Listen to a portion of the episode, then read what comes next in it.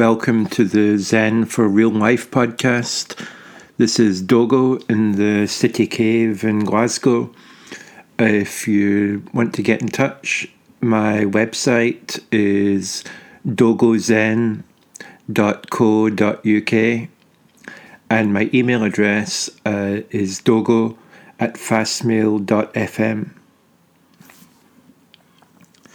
One of the most common questions I'm asked by people who are new to Zen practice is what they should do with their mind while they meditate, or how their mind should be, or as um, one person put it, what kind of mindset should I have when I'm meditating?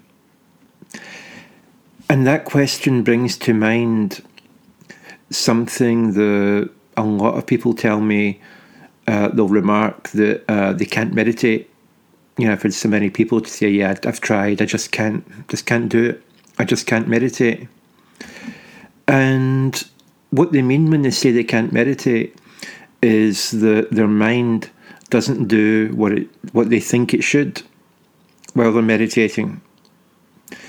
And so when people ask me, um, what should my mindset be when I'm meditating?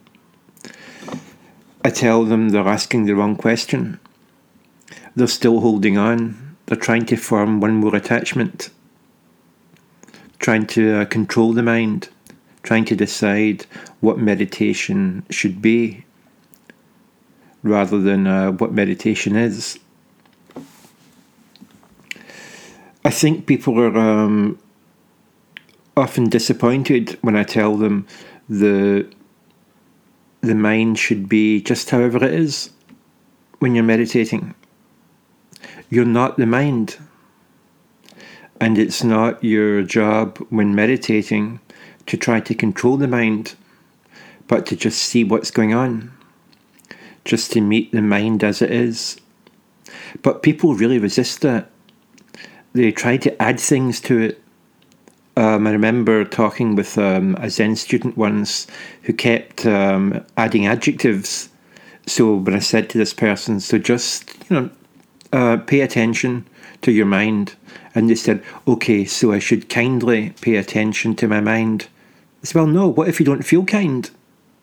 Just pay attention to your mind. Now, I don't mean that you unkindly pay attention to it. Just pay attention to it. And if your mind is in an unkind state, pay attention to that. If it's in a kind state, pay attention to that. Just pay attention. Just show up.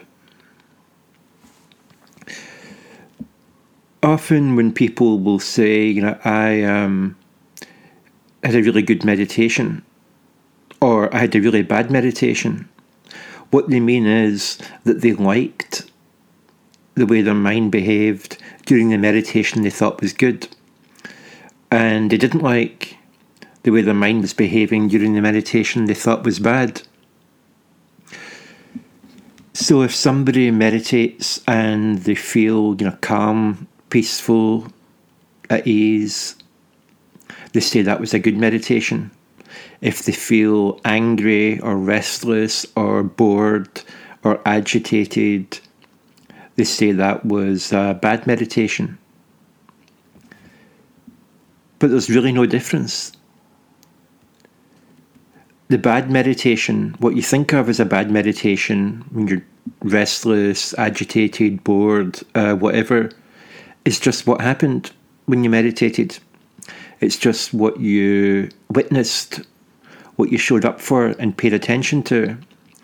Doesn't make it a bad meditation because you didn't enjoy it and it's no um, weakness or fault of yours that you uh, thought or felt things that you considered to be negative. And in the same way, a meditation that you like is not um, a better meditation than any other. It's just what happened. So if you felt calm, peaceful, you were you felt compassionate, you felt kind, you were able to pay attention, your mind was fairly quiet. That's just what happened. And that is no virtue of yours. It's no reflection upon you. And it's nothing to attach to. So don't add things. Don't think, well, I have to sit here mindfully or I have to kindly pay attention to my thoughts. Just just meet them. Just be present. A fully realized Buddha, an enlightened person, is just somebody who sees what's going on. And so the practice of Zen is not adding things, not adding adjectives to describe our practice or to dictate to ourselves, to uh, tyrannize ourselves about what we should be doing during meditation. It's about taking things away, taking away anything that's unnecessary in our meditation so we see what's going on. So we actually meet ourselves as we are. So we actually meet life as it is. Now, we don't like that usually. We want meditation to change us, to transform us.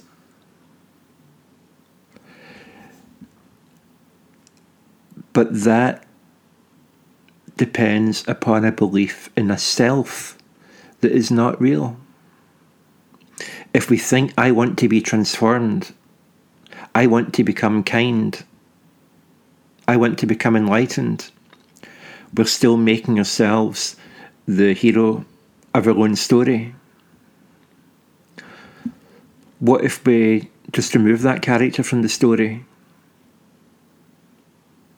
What if we remove the story and we just show up?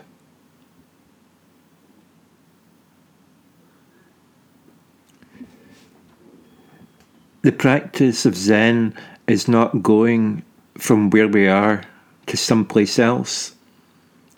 It's about going from where we never have been and are not now to where we are. Travelling from where we are not to where we are. T.S. Eliot put it that way in uh, the Four Quartets.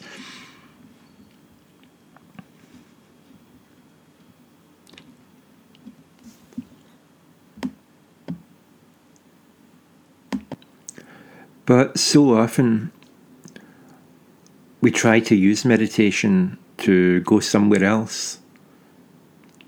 You know, we can have, um, we can try, you know, visualizations, but no matter how vividly we imagine something, you know, we could imagine, uh, as I know there's one visualization where um, you imagine that the top of your head opens up like a lotus flower and you go out the top of your head. But that's um, that's a trip, it's a vacation, it's a holiday because you end up back in your head, end up back in your body. No matter what we do, whether it's visualizations, whether it's um, uh, hallucinogens, whatever it is that we take, we end up back here in um, this meat wheel, this uh, vale of tears. So, this is where we locate our practice. When we sit on the cushion, we stay on the cushion, we don't go anywhere else. We breathe, we breathe.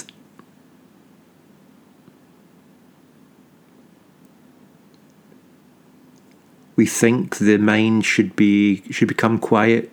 It should become still, like a calm, tranquil lake.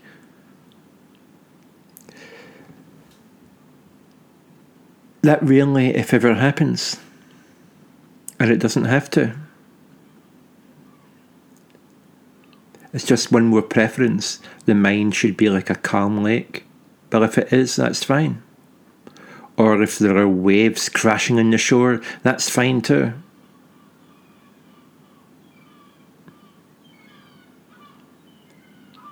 Just show up. Just be there.